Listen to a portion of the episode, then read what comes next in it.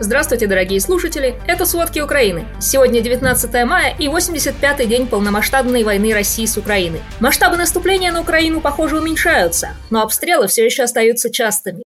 Серьезной остается ситуация на юге Украины. По сообщению главы военной администрации Кривого Рога Александра Вилкула, в районе села Давыдов-Брод в Херсонской области российские войска из градов обстреляли колонну людей. Не менее трех человек погибли и еще шестеро ранены. За их жизни борются украинские врачи. Прокуратура открыла дело по факту нарушения законов войны, объединенное с умышленным убийством. Оккупационные войска заблокировали въезд и выезд из Херсона. Из-за обстрела пригородов начался пожар, повреждены жилые дома, погиб сотрудник аэропорта. Критическая ситуация в селах Херсонской Херсонской области, граничащих с соседними регионами. Сообщают о разрушенных домах, заминированных дорогах, мостах и полях. Во многих оккупированных селах около двух месяцев нет света и воды. Ощущение, что российские войска в Херсонской области обстреливают все граничащие с областью регионы.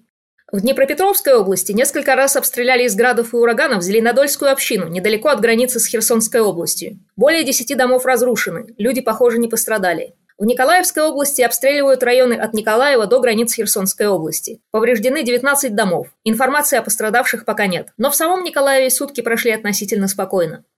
В Запорожской области вице-премьер России Марат Хуснулин предложил Украине покупать электроэнергию Запорожской АЭС. Как и большая часть Запорожской области, АЭС сейчас находится под контролем России. Это предложение Хуснулин сделал после визита в оккупированный Мелитополь. Если Украина откажется это делать, то АЭС будет работать на Россию. Кроме того, на всех захваченных Россией территориях Украины Хуснулин как можно скорее хочет запустить в оборот российский рубль. До этого российская оккупационная администрация пыталась ввести рубль на захваченной Херсонской области до 1 мая, но так и не смогла этого сделать. Как и в других оккупированных регионах, военные пытаются создать там видимость нормальной жизни, но жители явно не считают нормальным то, что происходит. По данным мэра Мелитополя Ивана Федорова, из города во время российской оккупации выехала уже половина жителей. За прошедшие сутки в Луганской и Донецкой областях убиты не менее 15 мирных жителей. Среди них две семьи с детьми. Большая часть из них стала жертвами обстрелов со стороны российских войск. За сутки они обстреляли 43 населенных пункта. В Донецкой области погибло не менее 10 человек, семеро было ранено. Без газа остался один из поселков, повреждена железная дорога в Авдеевке. В Константиновке, примерно в 100 километрах севернее Донецка, разрушена школа, строительный лицей и детско-юношеская спортивная школа. Продолжается эвакуация гражданского населения. А из Азовстали в Мариуполе 1730 украинских военных сдались в плен России, как пишет Минобороны. Тем временем Международный комитет Красного Креста сообщил, что начал регистрацию сотен военнопленных с Азовстали. Международный Красный Крест пытается установить, где они находятся. Регистрация в качестве военнопленных нужна для защиты их прав. Тем временем тревожные слухи о Мариуполе пришли неожиданными путями. Неизвестный представитель администрации США в интервью France Press заявил, что российские солдаты в Мариуполе избивали украинских чиновников и пытали их током, а также грабили их дома. И теперь российские официальные лица беспокоятся, что это подтолкнет жителей к сопротивлению. К сожалению, почти невозможно полностью собрать достоверную информацию о том, что происходит в оккупированном городе. Поэтому приходится довольствоваться слухами с одной или с другой стороны. Луганскую область постоянно обстреливают. Самые большие разрушения в Северодонецке и в районе поселка Попасная. В Северодонецке повреждено не меньше восьми домов. Погибли четыре человека, ранены трое. Повреждена последняя подстанция Луганской области. Теперь вся область осталась без света. В северных регионах Украины сообщают о нескольких попытках прорвать границу со стороны России. С вечера прошлого дня в Сумской области продолжаются сплошные обстрелы пограничных территорий по всем районам. Российские военные стреляли из артиллерии, минометов и стрелкового оружия. Информация о потерпевших пока уточняется. Кстати, примерно в 50 километрах южнее города Сумы, под городом Тростянец, в марте была разбита первая танковая армия России. 16 мая Главное управление разведки Минобороны Украины опубликовало список потерь, якобы составленный в первой танковой армии. Там были данные 61 погибшего и 41 раненого. А сегодня издание «Медиазона» по открытым источникам подтвердило гибель 34 человек из этого списка погибших. То есть примерно о 34 людях они нашли информацию в соцсетях или официальных документах. Но это показывает, что списки погибших от украинской стороны близки к истине. Кроме того, как сообщала британская разведка, из-за провала боев в Харькове сняли с должности генерал-лейтенанта Сергея Киселя. Он командовал первой гвардейской танковой краснознаменной армией. Уволили и других командиров. В апреле от должности отстранили командующего Черноморским флотом России вице-адмирала Игоря Осипова. Это за потерю крейсера «Москва». В Минобороне Британии заявили, что начальник генштаба России Валерий Герасимов, скорее всего, останется на своем посту. Но неясно, сохраняет ли он доверие Путина. Такие перестановки создадут дополнительную нагрузку на российскую централизованную модель командования. Теперь офицеры все чаще будут делегировать ключевые решения своим начальникам, чтобы избежать ответственности. Так, по крайней мере, считает британская разведка. А Пентагон считает, что Россия постепенно теряет свои наступательные силы и цели армии становятся все более локальными.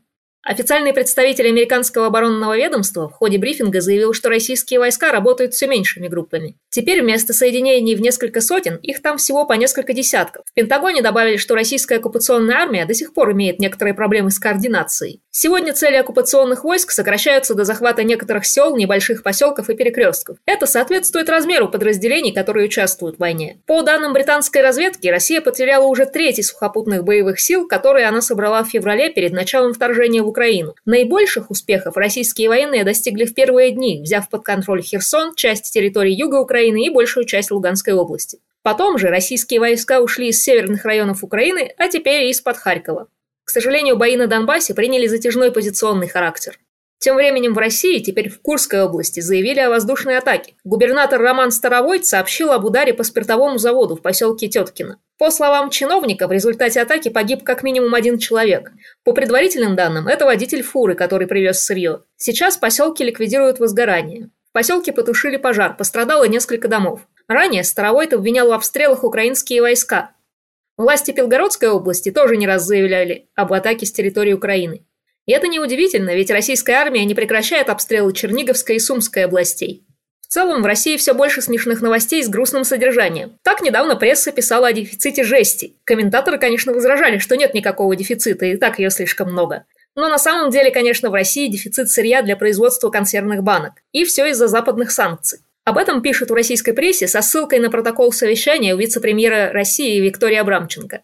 До начала российского вторжения заводы обычно закупали материал для производства банок и готовую тару в Европе, Японии, Китае и немного внутри России. Теперь сырье ввозят в основном из Китая, а российской белой жести не хватает. На территории страны действует несколько предприятий по производству этой жести, но они не могут справиться с увеличением объема заказов. В Рыбном союзе добавили, что проблемы возникли из-за нарушения логистических цепочек из-за введенных санкций. По данным Союза, консервы прибавили стоимости 28%, подорожали на треть почти. С учетом санкций импорт сейчас возможен только из Китая. А вчера рокер Юрий Шевчук на концерте сказал, цитирую, «Родина – это не жопа президента, которую нужно мысолить и целовать. Родина – это нищая бабушка, продающая на вокзале картошку. И за это на него составили протокол о дискредитации российской армии. Остается только надеяться, что хотя бы судья объяснит, при чем тут российская армия и как она соотносится со всем этим. Тем временем Молдова требует вывести российских военных из Приднестровья. Об этом заявила президент страны Майя Санду, выступая в Европарламенте. По ее словам, наличие российских военных нарушает нейтралитет республики. В то же время она считает, что сейчас нет непосредственной угрозы того, что Молдову втянут в войну России и Украины. В Приднестровье находится оперативная группа российских войск, преемница 14-й общевойсковой армии. Она после распада СССР оказалась под юрисдикцией России и осталась в Приднестровье. Власти Молдовы много раз требовали вывода группы российских войск с территории Приднестровья, а парламент Молдовы считает ее нахождение одной из основных угроз национальной безопасности страны. В то же время Украине Запад готов дать еще больше денег в кредит. Так, 300 миллионов долларов готова выделить Япония в качестве поддержки Украины во время масштабного вторжения России. Таким образом, премьер-министр Японии Кисида Фумио вместе с Байденом стремятся продемонстрировать единство стран Большой Семерки. В то же время страны Большой Семерки оказывают санкционное давление на Россию. Общая сумма кредитной помощи Украине от Японии теперь составит 600 миллионов долларов. Отмечается, что Украина не будет использовать эти средства на военные цели. Наоборот, деньги будут направлены на борьбу с коррупцией, демонополизацию, укрепление рынков земли и кредитов и социальную защиту. США также продолжает оказывать Украине поддержку финансами. На этот раз ее размер составит 215 миллионов долларов. На эти деньги будет куплено продовольствие. А министр иностранных дел Германии Анна-Лена Бербак обвинила Россию в том, что Россия использует блокаду экспорта зерна из Украины как средство ведения войны. По ее словам, это делается не только через блокировку украинских портов, но и посредством разрушения хранилищ, полей, автомобильных и железных дорог. По данным правительства ФРГ, Россия не дает вывести около 20 миллионов тонн зерна. Его основная часть находится в порту Одессы. Из-за действий России и глобальной продовольственной паники мировой рост цен на продовольствие может составить 20-30%, то есть еда подорожает на треть. Поэтому генеральный секретарь ООН Антонио Гутерриш предупредил об угрозе многолетнего массового голода, если не остановить вот этот разрастающийся глобальный продовольственный кризис. На организованной в США конференции по продовольственной безопасности в Нью-Йорке он заявил, что война в Украине усугубила ситуацию с продовольственной безопасностью. А ситуация и без того обострилась из-за глобального потепления и пандемии COVID-19. Гутерриш призвал Россию прекратить блокаду экспорта зерна из Украины.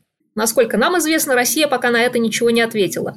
Зато Россия часто делает противоположные заявления насчет желания Финляндии вступить в НАТО. Совсем недавно Лавров и Путин заявляли, что Россия не видит проблем в решении Финляндии. А Песков объяснил такое спокойствие тем, что у России нет территориальных претензий к этой стране. Теперь же печально известный представитель МИД России Мария Захарова пригрозила Финляндии сюрпризом за членство в НАТО. Она подчеркнула, что ответ России на вступление будет военным. Конечно же, такие заявления не остаются незамеченными. Президент США Джо Байден предложил скандинавским странам поддержку в случае агрессии России.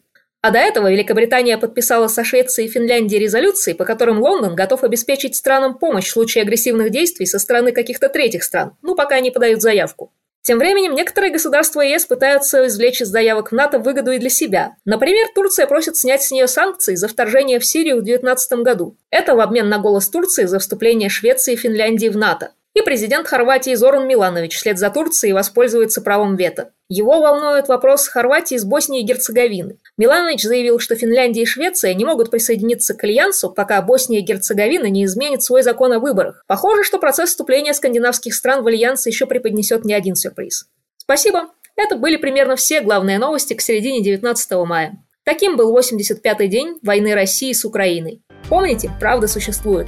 Большое спасибо, что вы ее слушаете. Мы стараемся сделать ее доступной. Берегите себя и делитесь правдивой информацией.